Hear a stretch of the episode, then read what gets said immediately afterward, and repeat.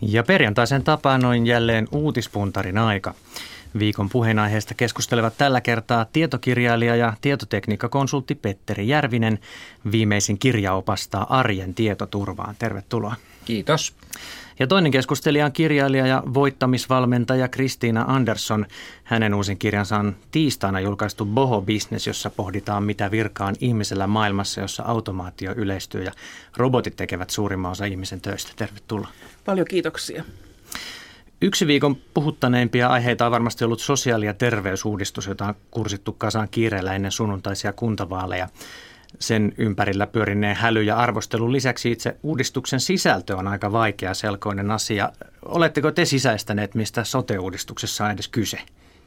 No mä en ole. Mä oon todennut, että mä seuraan aika monta alaa ja on, on aloja, joista en mitään ymmärrä. Mä, mä jätän tämän suosilla muille että vastaa sinä. Joo, mä oon hirveän hämmästynyt siitä, että puhutaan tämmöistä suurista uudistuksista ja sellaista, jotka sitten tota, niin, niin, mobilisoisivat paljon ihmisiä tekemään työtä tämän uuden uudistuksen myötä, mutta kukaan ei puhu siitä, että millä tämä rahoitetaan tämä uudistus. Että jollain, jostain ne rahatkin pitäisi tulla ja nyt ihmisiä irtisanotaan ja jäävät äh, julkishallinnon elätettäviksi, niin kuka se maksaa? Se olisi se mun kysymys, enkä osaa itsekään siihen vastata. No miltä tämä väittely on vaikuttanut? Kokoomus ja SDP sanovat, että suuret linjaukset ovat tiedossa, vain yksityiskohdistaa erimielisyyttä, mutta silti sisältöä ei haluta paljastaa. Ilmeisesti tapellaan ulkoistamisen ja yksityistämisen määrittelemisestä. No kyllä, minusta on hyvin hämmästyttävää, että jos eletään demokratiassa, niin pitäisi kaikki kortit laittaa pöydälle ja kansalaisten pitäisi nähdä, mistä mistä tässä nyt oikein kiistellään. Ja sitten kansalaisten pitäisi saada sanoa sanansa, että ei vaalit sellaista vaikutusta voi tehdä, että ruvetaan sössimään asioita. Niin va- varmaan on niin kuin amerikkalaiset sanoivat, että devil is in the details. Eli kyllähän me kaikki tiedetään, niin kuin mikä on se iso tavoite ja mitä suomalaiset haluaisivat. Mutta ongelma on juuri niissä yksityiskohdissa, että kuka sen tekee ja mitä se maksaa. Tämmöiset pikkujutut on vielä, vielä toistaiseksi ratkaisematta. Todella pikkujuttu. No, miten te arvioitte, onko suuri yleisö edes kiinnostunut tästä koko asiasta? Vaikuttaako se sunnuntaina vaaliurnilla? No ei kai se voi vaikuttaa. Vaikuttaako se teihin? No ei se minun kyllä vaikuta. Se vaikuttaa sillä tavalla, että aion äänestää sellaista henkilöä, joka kannattaa yrittäjyyttä, koska uskon, että yrittäjyys on vastaus näihin meidän rahoitusongelmiin.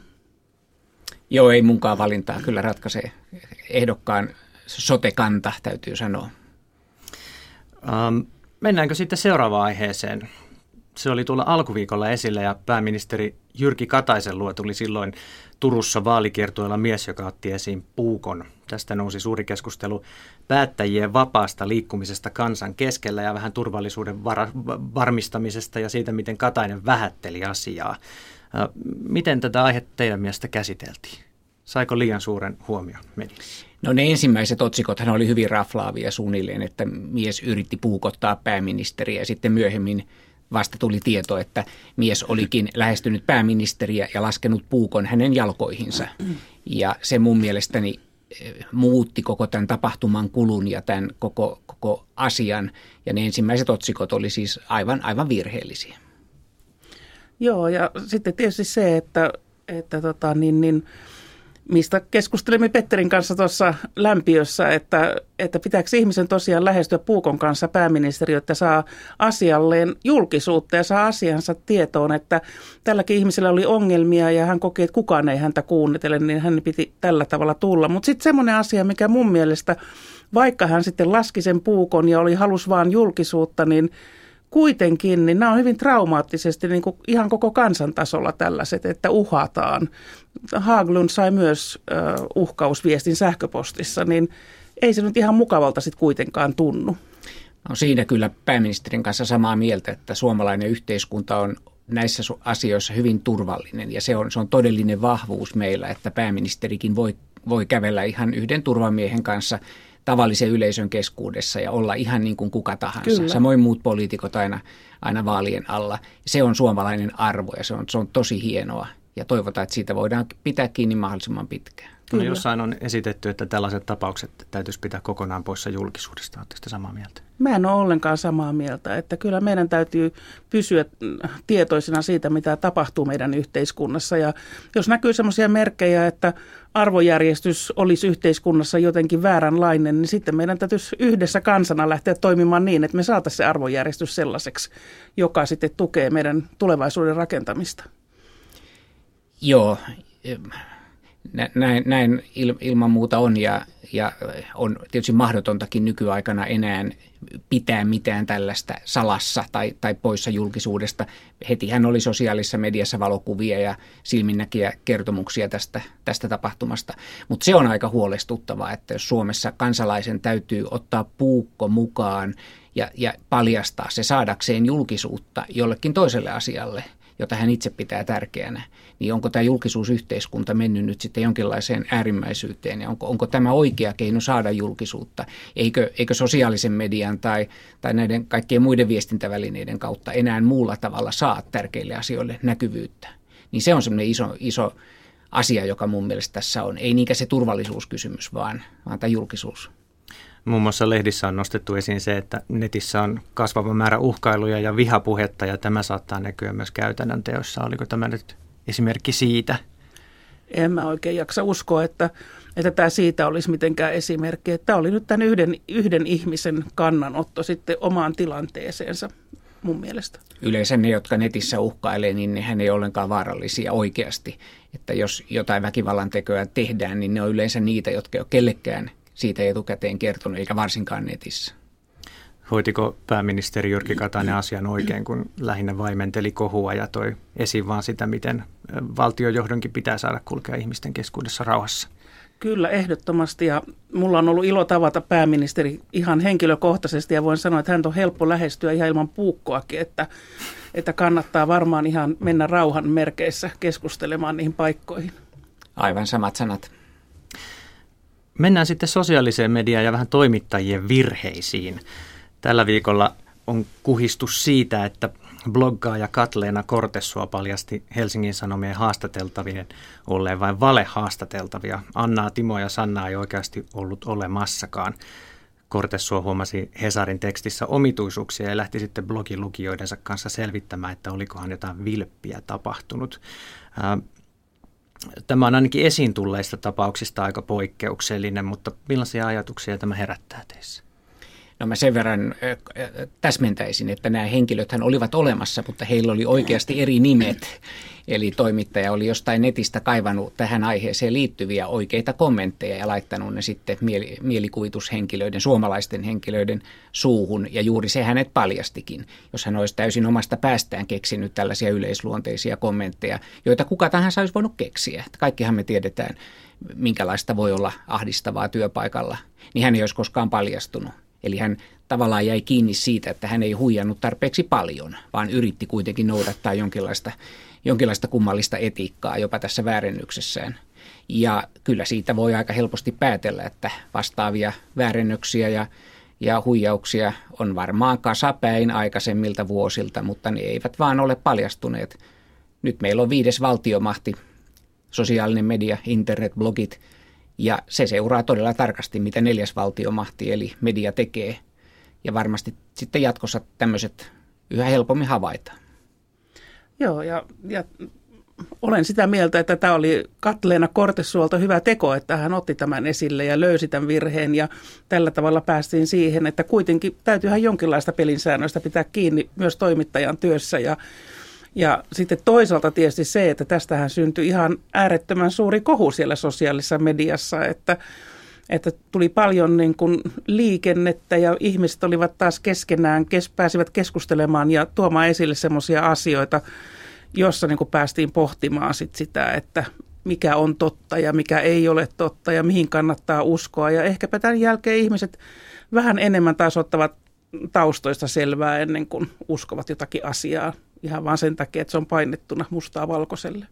Luuletteko, että nyt myös netin käyttäjät alkavat kaivaa enemmän kaikkia asioita? Avaako tämä pään? No ei mulla ainakaan aikaa mihinkään tuommoiseen kaivamiseen, että mä haluan, haluan nyt, että te toimittajat otatte vastuuta ja jaatte mulle oikeaa informaatiota. Kiitos. Se on varmasti Siitähän me järkevä. toimittajille maksetaan, että he tekevät tämän työn, ei, emmekä me lukijoina joudu tekemään sitä itse, Joo. Aivan. faktojen tarkistusta. Tämä on varmasti hyvä näin. No mihin tämä vie journalismia? Ollaanko nyt vähän tarkemmin sitten kirjoittamassa? Opitaanko tästä mitään? en minä usko kyllä. Ajan puute vie sit siihen, että, että otetaan tämmöisiä, tehdään tämmöisiä sitaattivirheitä varmaan jatkossakin. Varmaan opitaan, mutta toisaalta sitten kun resursseja koko ajan pienennetään ja, ja uutiskilpailu kiristyy ja se kehitys menee toisaalta siihen päinvastaiseen suuntaan, niin kyllä siinä toimittajatkin on tosi vaikeassa tilanteessa ja todella ahtaassa raossa, että he, heitäkin tavallaan täytyy ymmärtää, vaikka ammattietiikka pitäisi tietysti estää, että tämmöistä huijausta ei tehdä koska tämähän vaarantaa koko alan tulevaisuuden ja toimittajan oman tulevaisuuden, jos tämmöistä jää kiinni. Mennään sitten aivan toisenlaisiin aiheisiin ja mennään teknologiaan. Microsoftin uusi Windows 8 käyttöjärjestelmä tuli tänään myyntiin ja Petteri taisi tulla aika lailla suoraan tänne myös sieltä julkistustilaisuudesta Tukholmasta. Kyllä joo.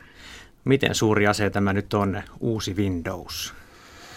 No, tämä, on, tämä on suuri muutos Windowsiin, mitä on tullut lähes 20 vuoteen. Ja, ja Windowsilla on satoja miljoonia käyttäjiä ja ihmiset tietysti toivoo, että sekin kehittyisi ja parantuisi, ettei Microsofti vain rahastaisi heitä pelkästään samalla, millä aina ennenkin mutta sitten kun tämmöisiä muutoksia tehdään, niin sitten käyttäjät on hirveän tyytymättömiä ja nostaa kädet torjuvasti esiin, että älkää muuttako start-valikkoa. Me halutaan, että se on just niin kuin ennenkin. Se pitää parantua ja kehittyä, mutta mitä ei saa muuttaa. Ja, ja tämä on tietysti ihan mahdoton tilanne. Ja nyt Microsoft on ottanut ihan, ihan pakon sanelemana todella ison askeleen ja todella ison riskin tässä uudessa käyttöliittymässä. Siinä yritetään yhdistää – tablet-maailma, eli tällainen kosketuskäyttöinen kone siihen vanhaan PC-maailmaan ja tarjota ne samassa paketissa.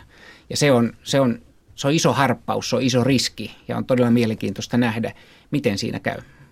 Niin Microsoftin toimitusjohtaja Steve Ballmer on sanonut, että tämä Windows 8 tuo yhtiön taas kehityksen eturintamaa ja nimenomaan se merkittävin asia on se, että siinä yhdistyvät nämä tabletit ja pöytäkoneet. Millaisia muutoksia nyt odotat sen tuovan sitten ihmisten mieliin? Se on Microsoftille erittäin iso askel sen takia, että sillä päästään mukaan tähän nopeasti kasvavaan mobiilimaailmaan, tablet-koneiden markkinoille ja tämmöisten sor- sormella ohjattavien liitteiden koneiden markkinoille, joilta odotetaan niin kuin suurta, suurta markkina-asemaa jatkossa. Ja jos se onnistuu, niin se tavallaan takaa sitten Microsoftin tulevaisuuden. Jos se epäonnistuu, Microsoft jää PC käyttöjärjestelmäksi ja, ja on niin kuin vaikea päästä tähän kehityksen aalloharjalle enää, enää takaisin. Ja se, se tablet-puoli, se on todella hieno. Se on todella ajanmukainen ja siinä on niin todella hienoja oivalluksia näissä itsestään päivittyvissä inforuuduissa.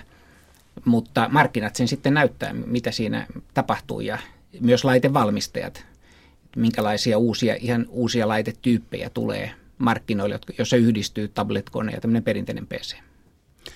Joo, no herra Windows ei minua kutsunut sinne Tukholmaan, mutta mä kävin katsomassa kuvia tästä ja huomasin semmoisen asian, mikä tuossa meidän Boho-business-kirjassa on nyt erittäin vahvasti tulee esille, tämä kehittyvä ubikki-yhteiskunta ja ubikki-teknologia, jossa se sitten teknologia on ihan joka puolella ja ajattelin sitten, että kun luin niitä kommentteja, että onpas vaikeaa ja startvalikko puuttuu ja niin poispäin, niin itselle tuli kyllä mieleen, että käyttäjien kannattaisi nyt opetella tämä uusi systeemi, koska se on semmoinen askel kuitenkin sitä tulevaa ubikkiyhteiskuntaa kohden. Selvennätkö nopeasti, mikä on ubikki, jos Joo, eli tiedä. se on kaikkialla läsnä olevaa teknologiaa, että että tota, niin, niin välttämättä ei tarvita sitten enää tämmöisiä pädejäkään, vaan että joku pöydän pinta on sitten se, se kosketuspinta, jossa ollaan, ollaan sitten siellä tietoverkoissa.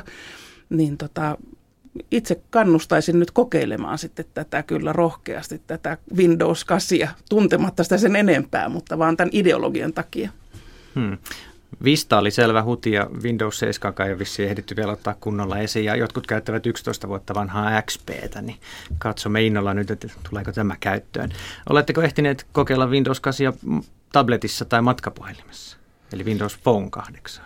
Windows Phone 8 hän julkistetaan vasta muutaman päivän päästä. Sitä ei virallisesti ole vielä ollut, mutta olen kyllä tabletissa käyttänyt tätä, tätä Windows 8 versiota muuta, muutaman kuukauden ja kyllä se siinä toimii ihan hienosti. Onko Nokialla mahdollisuuksia päästä Windows Phonein kanssa Google ja Applen rinnalle? No se on iso kysymys ja siinä on paljon muitakin tekijöitä kuin käyttöjärjestelmä. Nokiahan on kuitenkin vain yksi monista Windows Phone-valmistajista, vaikka meistä suomalaista tuntuu, että se on se ainoa. Ja, ja Microsoftin kannalta tietysti Nokia on keskeinen valmistaja, mutta ei suinkaan ainoa. Ja markkinat se ratkaisee, miten tässä käy. Odotamme tietysti suomalaiset jännittyneenä ja toivomme parasta. Um, oletteko te aktiivisia tablet-laitteiden käyttäjiä kumpikin? No mä oon siirtynyt kokonaan semmoiseen aika pieneen tablettiin, että kyllä voin sanoa, että olen hyvin aktiivinen. Joo, kyllä mulla yleensä se mukana on. Tosin varmaan enemmän käytän kyllä perinteisiä tietokoneita edelleen, mutta on tiettyjä tilanteita, joissa tämmöinen tablet-kone on, on aivan loistava. Kuten?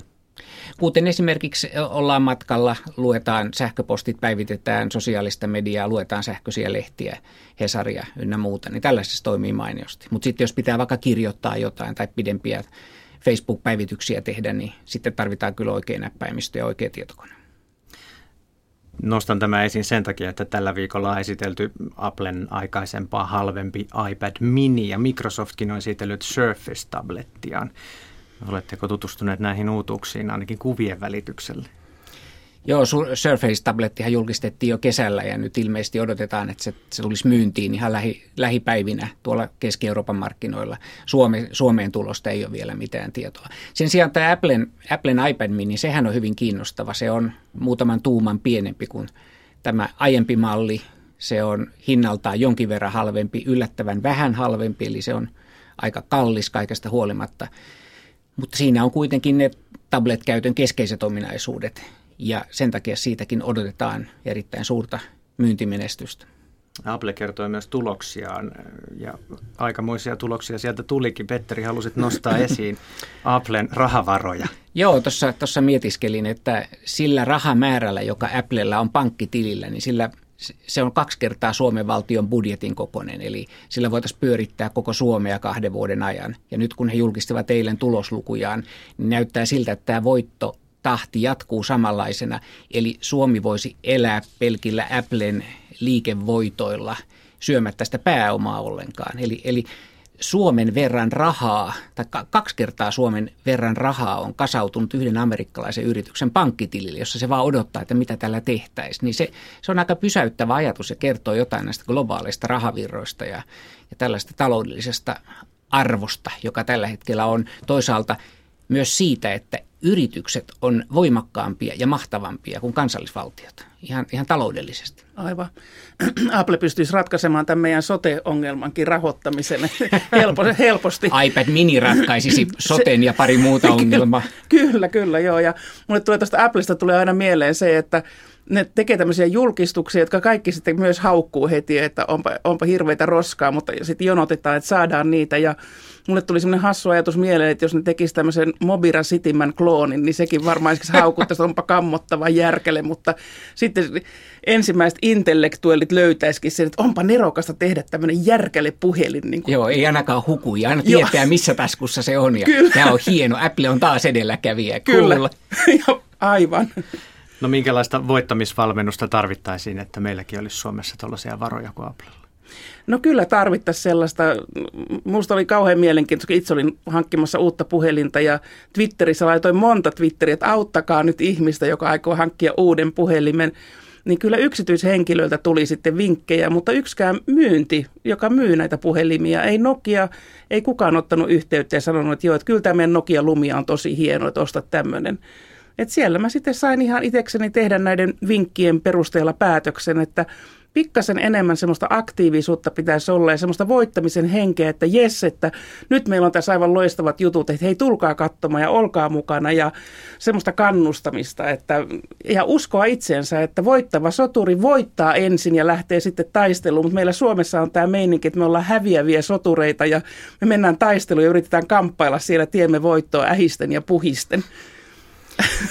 Mulle tämä koko mobiilivillitys kertoo myös siitä, että ihmisen niin tämmöinen identiteetti on muuttunut. Ennenhän me oltiin suomalaisia tai ruotsalaisia tai saksalaisia, mutta nyt tässä globaalissa maailmassa me ollaan, me ollaan Apple-ihmisiä tai me ollaan Android-ihmisiä tai me ollaan Microsoft-ihmisiä tai meitä jakaa joku tuotemerkki ja joku tämmöinen elämäntapa paljon enemmän kuin kansallisuus.